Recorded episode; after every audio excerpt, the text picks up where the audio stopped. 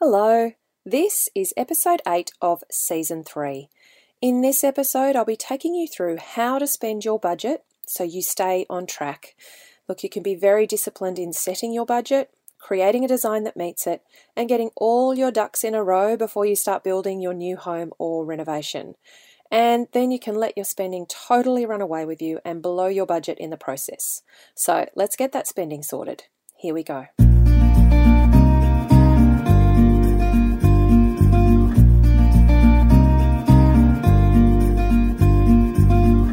Welcome to Get It Right with the Undercover Architect. This is the podcast all about designing, building, or renovating your home. I'm your host, Amelia Lee. Think of me as your secret ally. I am on a mission to help you create a home that makes your life better, whoever you're working with, and whatever your dreams, your location, or your budget. Together, we'll uncover the nitty gritty of how to get it right and how to create a home that works, feels great, and that you feel great in. So join me now.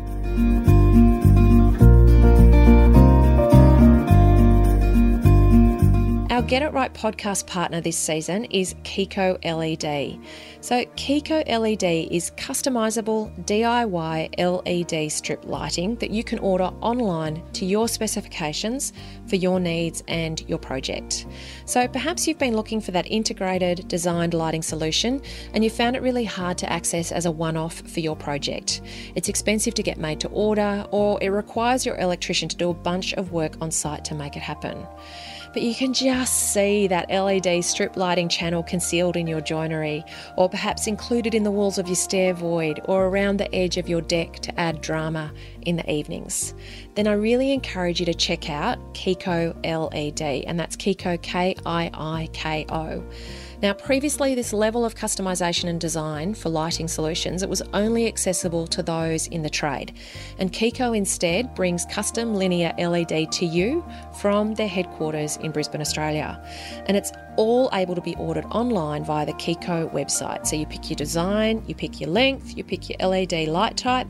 If you need help with designing your LED strip lighting solution, you can always jump on the phone or email one of their team as well.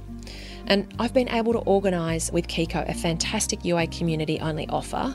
So if you head to their website at www.kiiko.com.au forward slash undercover architect, you'll be able to access a $25 discount to use on your first order, and that link will be in the show notes as well. So pricing starts at $95 per linear metre plus shipping. So it's great quality, really affordable product that can really offer that lighting design edge that you may be looking for to make your new home or renovation project feel great. Now let's get on with the episode. In the last episode, I took you through all the steps in your project to get costing information. And one of those steps that we looked at was number six during the construction project. Now, in this episode, we're going to dive more deeply into this part of managing your budget because whilst you may have totally nailed setting your budget and designing a new home or renovation project that meets it, how you go about spending your budget during construction can significantly impact if you stay on track. One of the things that I often see occur is that homeowners will be so diligent during their early phases of their projects. They'll be total ninjas when juggling competing demands, sorting their priorities, hunting down bargains, making really strong decisions so that they meet their budget. And then construction will start. They'll head to site and they'll start seeing progress. And then they'll start changing things. Or perhaps they'll see a material or a fixture somewhere, they'll fall in love with it and they just have to have it, even though it's more than what they'd originally budgeted for or already selected. Look, this might be because construction feels like the very last point at which you can be sure that you've got it right. You know, that you can be sure that you've made the best choices for yourself because, you know, to be honest, once it's in, it's permanent and you're living with it. And perhaps too, it's also because it can be hard to visualize things when they're all on paper you're looking at lines on a page that represent rooms and spaces and joinery. But, oh, you know, I often see homeowners walk on site and they'll say, Oh, is that what it looks like? Like it's the first time they've ever seen it and actually realize that that's what they're getting. I'll share a story that illustrates this last point in particular and the measures that we put in place to prevent it from slamming the building budget as construction rolled on. I worked with a builder who did a lot of his own projects. Over about 10 years, I think we worked on maybe six houses together. And the last one was a riverfront home in Brisbane, and the home that he and his wife would be living in long term. All of the others had been projects that they'd lived in a little while before selling, but this one, they were staying put. Now, I know there's so much extra pressure that happens when you're making your permanent home, and this was perfectly visible in how they tackled this last home when compared to the other projects I'd worked with them on. You know, these choices have long term impacts for you personally, and so they require a lot of consideration. Now, the builder, of course, he was great at reading drawings, and the design process with him was always super collaborative. So, you know, he and I would work together really closely and make sure that the design was exactly uh, how he was envisaging things, really.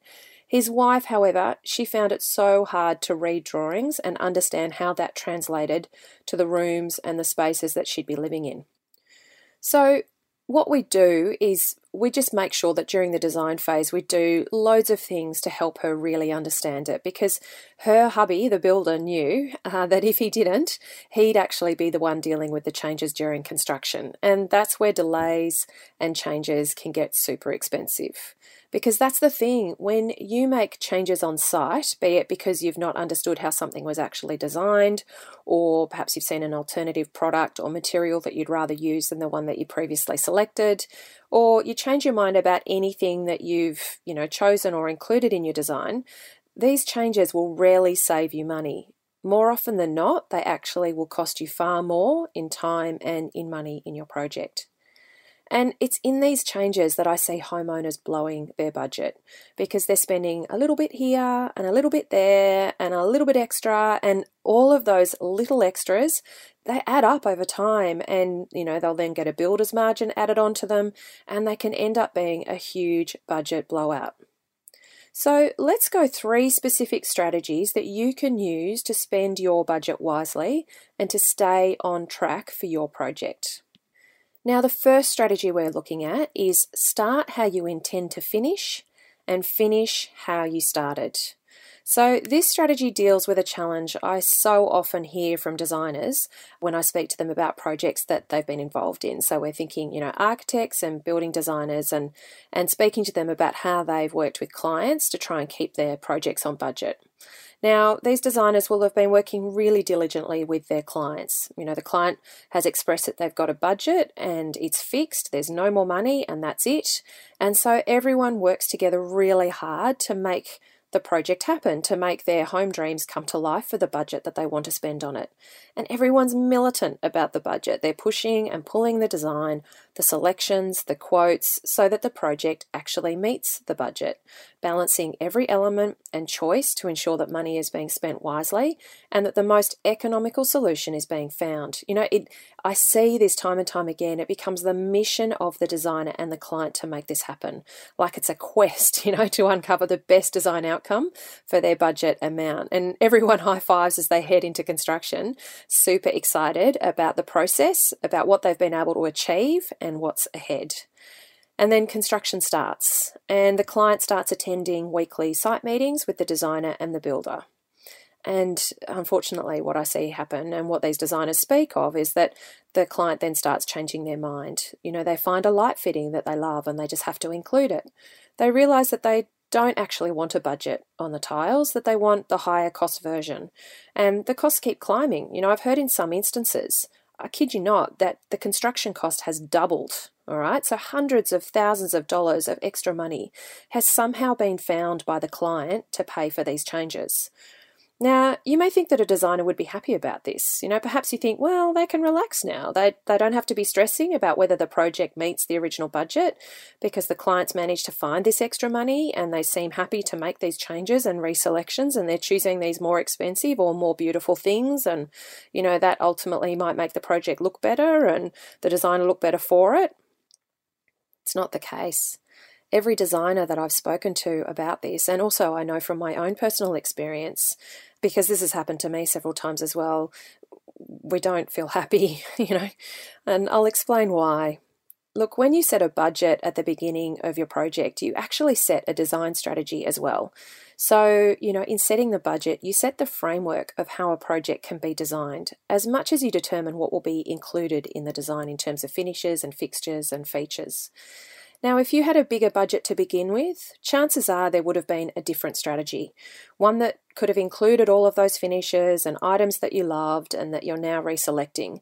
You know, but you could have also changed the shape and the size and the way that the home was designed and the overall feel and look of it in the end. So, when you hear a homeowner say, Oh, our project costs way more than we originally budgeted, it may not always be the designer's fault or doing. And in fact, for experienced architects and designers that I speak to, most of the time their project budgets get overrun because of client reselections during the construction phase. Now, this strategy of start how you intend to finish and finish how you started, I'd like you to consider this strategy as a, as a tool for how you behave during the duration of your project. Now, if you intend to be spending more money during construction, then let the designer know that you're keeping money aside in case you do feel that you need to change your mind because you know you know that that's what you're like and and it's how you operate in other parts of your life and you feel that it may happen. Or if you're being super diligent at the outset of your project and you're really driving everyone on your team and everything in your project to meet your budget, then be as equally diligent as you move through the construction of your project. The most seamless projects that I've experienced are where every selection is made before construction even starts. You know, and then everybody can just stand back and do their job and get it delivered on time and stress, you know, without the stress and without the headaches. It's one of the reasons that project homes get built so quickly because all of the selections are made before any work commences on site and, you know, so I really encourage you to see if that's something that you can challenge yourself to do for your own project if you're really trying to stick to a budget and a timeline overall. So, just how do you keep this diligence during your construction process? Well, this leads me on to the second strategy. And the second strategy to use is to monitor your progress in time and in money. Now, there's a great business quote, which I, you know, I think definitely applies to building or renovating your home as well. And it's, you know, that which gets measured gets managed. I'll say that again. That which gets measured gets managed. Okay. And the two main areas that require close management when it comes to building and renovating a home are these two time and money. Okay. So let's talk about time first. Now, delays in time can mean having to source alternative tradespeople, different materials, additional interest payments on your mortgage, additional storage payments to keep either your belongings somewhere or to keep, you know, products being stored until they can be used. It can mean damage on site as materials are exposed to weather for too long, and it can also mean having to extend your approvals because you haven't met the expected timelines. I know that in one of our own renovations, we had longer than expected delays between the completion of different bathrooms inside the one house. So the tiler who'd quoted the job initially had quoted to do every bathroom in the house. And we'd only, because of some other things that were out of our control, we'd only been able to get him to come and do one. And then he was coming back to do the second one later. But in the meantime, he'd had to move on to another big project that he'd committed to, and he wasn't able to come back to our job. And so we had to source a different tiler to finish off the other bathroom which meant then that we had to get it requoted, and the second tiler was refusing to warrant the waterproofing that had been done by the first tiler. Look, we managed to deal with it all, we managed to get it all done, and we managed to get it all warranted and guaranteed and sorted out, but the tiling ended up costing us more overall, and seriously, it was just a headache that we didn't need at the time. You know, life does get in the way of the best laid plans, but time is one of those killers that can always cause problems in a project if you let it run away from you. Now, time in a renovation or new home project will get mapped on a document that's called a project program. Now, this will show timelines for different parts of the project, and when it's done well, it'll also show what parts of a project will impact others if they're delayed. So, I'm talking things like Gantt charts or bar charts uh, for those of you who might have seen them. And good programs will also show who is responsible for each part. Now, some homeowners I know absolutely love creating their own programs. They think in kind of those sort of terms and those types of, of graphics. And there's lots of online resources which can help you do that. And you can even ask your builder or a project manager or an architect to help you set one up.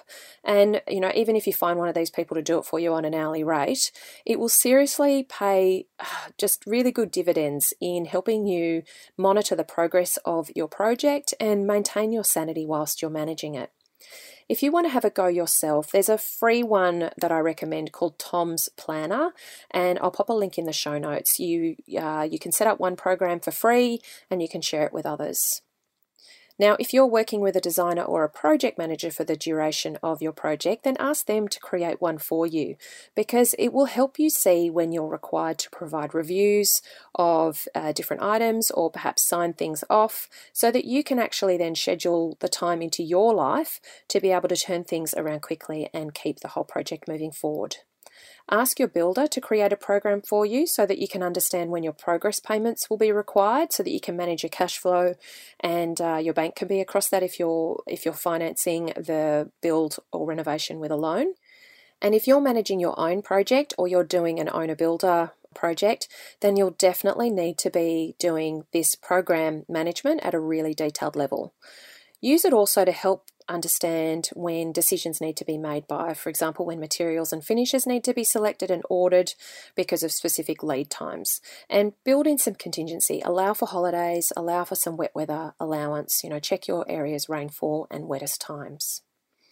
Now, next, let's have a look at money and how you can monitor it in your project's progress. Having created your budget, you can then actually generate a shopping list for what you need. So things like, you know, sourcing quotes for products and materials and trades and allocating them against the budgeted amount that you have for them as you go. As the work is completed, make sure that you update your budget so that you're tracking it along the way. The trick in all of this will be definitely managing the time and money relationship because often you might not know that there's an overspend or a variation on a trade until the invoice comes in, you know, sort of four weeks after the work has been completed. So, I really recommend that you keep open lines of communication with your builder, with the tradespeople, that you monitor and ask how they're tracking so that you can anticipate those budget overruns before they surprise you. There's great apps like Pocketbook, which can stream all of your bank transactions from your accounts into the app, and then you can allocate them to categories as they turn up in the app. And then you can collate them and collate all the data to see the total quantities for those categories. And I'll put the link to that app in the show notes for you.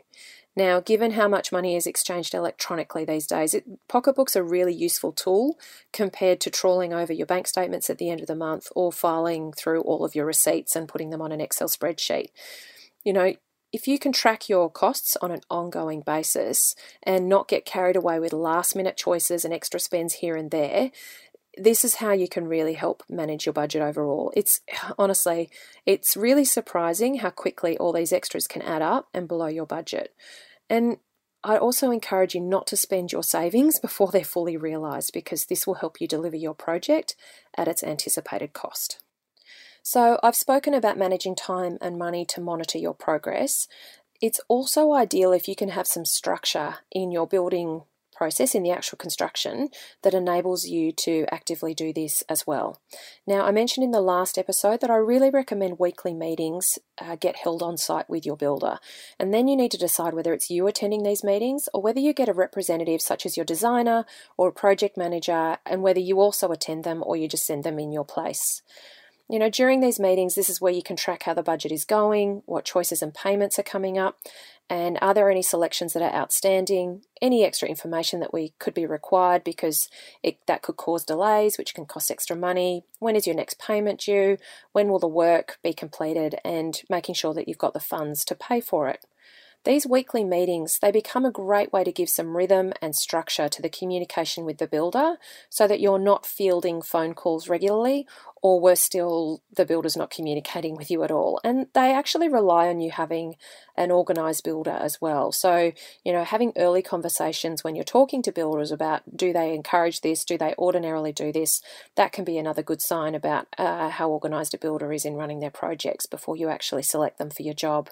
You can also keep track of when all of the bits and pieces need to be delivered to site if you're responsible for sourcing any of them, and also if there's any outstanding selections that need to be made.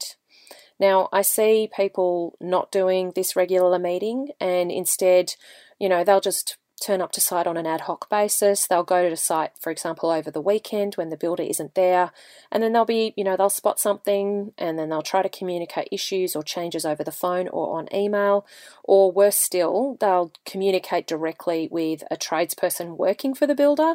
That's a huge no no. You just, you know, because it's the one key way that things will get missed, stuffed up, or misunderstood. Create a structure for communication as part of staying on track with your budget, and this will help you your project stay on on track overall and help you stay informed. Now, the third strategy we're looking at is to be realistic about your own abilities. Hands up if you're planning any DIY. I suspect you may have put your hand up.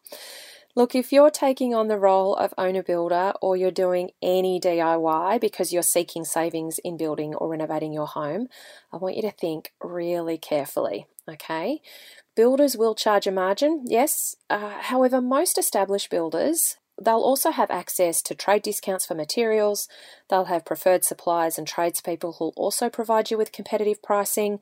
And you know, builders with good track records, they'll pass those advantages on to you. I want you to think about whether you have the skills and the determination to manage the impact of not knowing what you don't know, potentially making mistakes, reworking, and the associated time delays that can come with doing DIY or owner builder. There are so many disaster stories that I could share where DIY and owner builder has gone terribly wrong. Not just a little bit wrong, like hundreds of thousands of dollars wrong, years in time overruns, buildings needing to be completely redone or actually walked away from. It's not for the faint hearted. It requires knowledge, ability, and experience to do it all, let alone to do it well. I really encourage you to be realistic about what time and skills you're capable of bringing to your project and whether they'll help or hinder your cause. Okay, if you don't have the time or inclination to be on site regularly and available to tradies for questions and decisions, or if you're not a natural problem solver or not a natural leader or manager, you know, if you can't handle confrontational conversations, you know, calling people to account when they haven't done something the way that they're supposed to, if you can't be available on a regular basis, then really think about whether it would be better to outsource all management of the project and avoid DIY or owner builder. Now, let's go through those three strategies again to help you with spending and staying on your budget during the construction of your renovation or your new home. Okay, so remember strategy one is start how you intend to finish and finish how you started. You know, don't be a militant budget keeper during design and then turn into a Kardashian on a shopping spree during your build. If you're being diligent at the beginning, keep that diligence right throughout your project. It can be hard to maintain and sustain just because projects do go on for some time, but it's honestly one of the key ways to make sure that you deliver your project on the budget that you set at the beginning. And strategy two is to monitor your progress in time and money and to create a weekly structure of doing this with your builder on site, working out whether it's going to be you being involved in that weekly structure or whether you're going to be sending a representative on your behalf.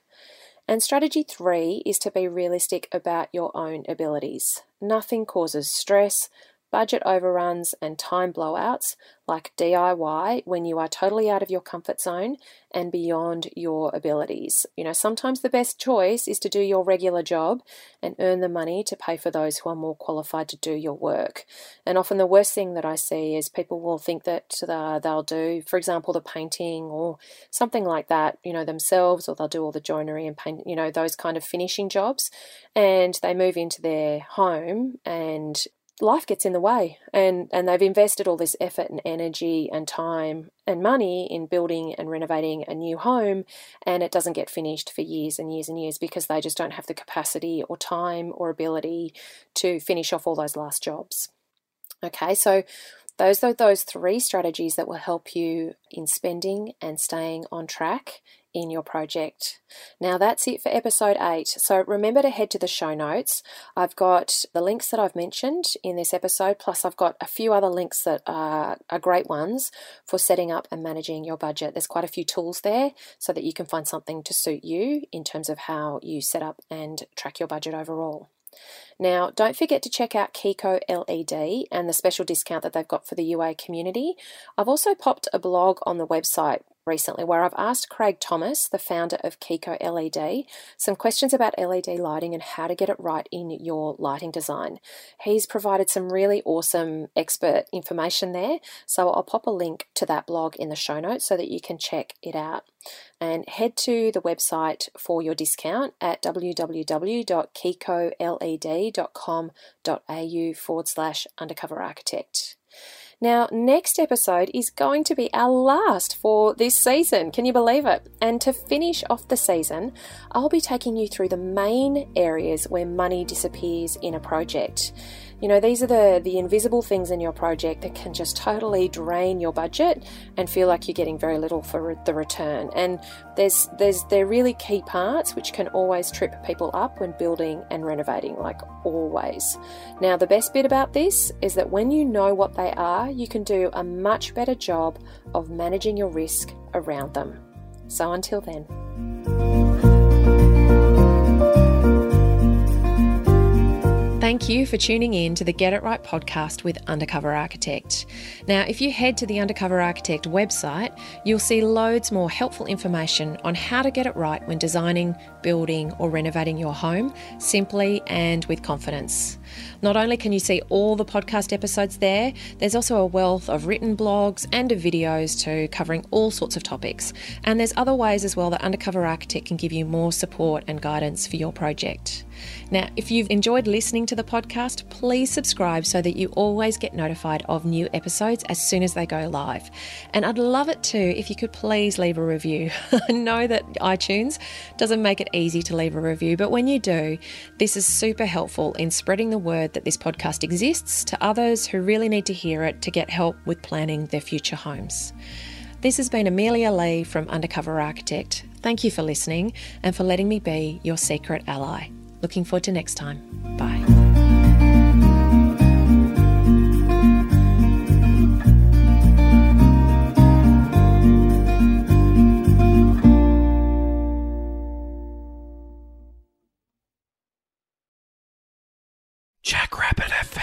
For your ears. Who is that?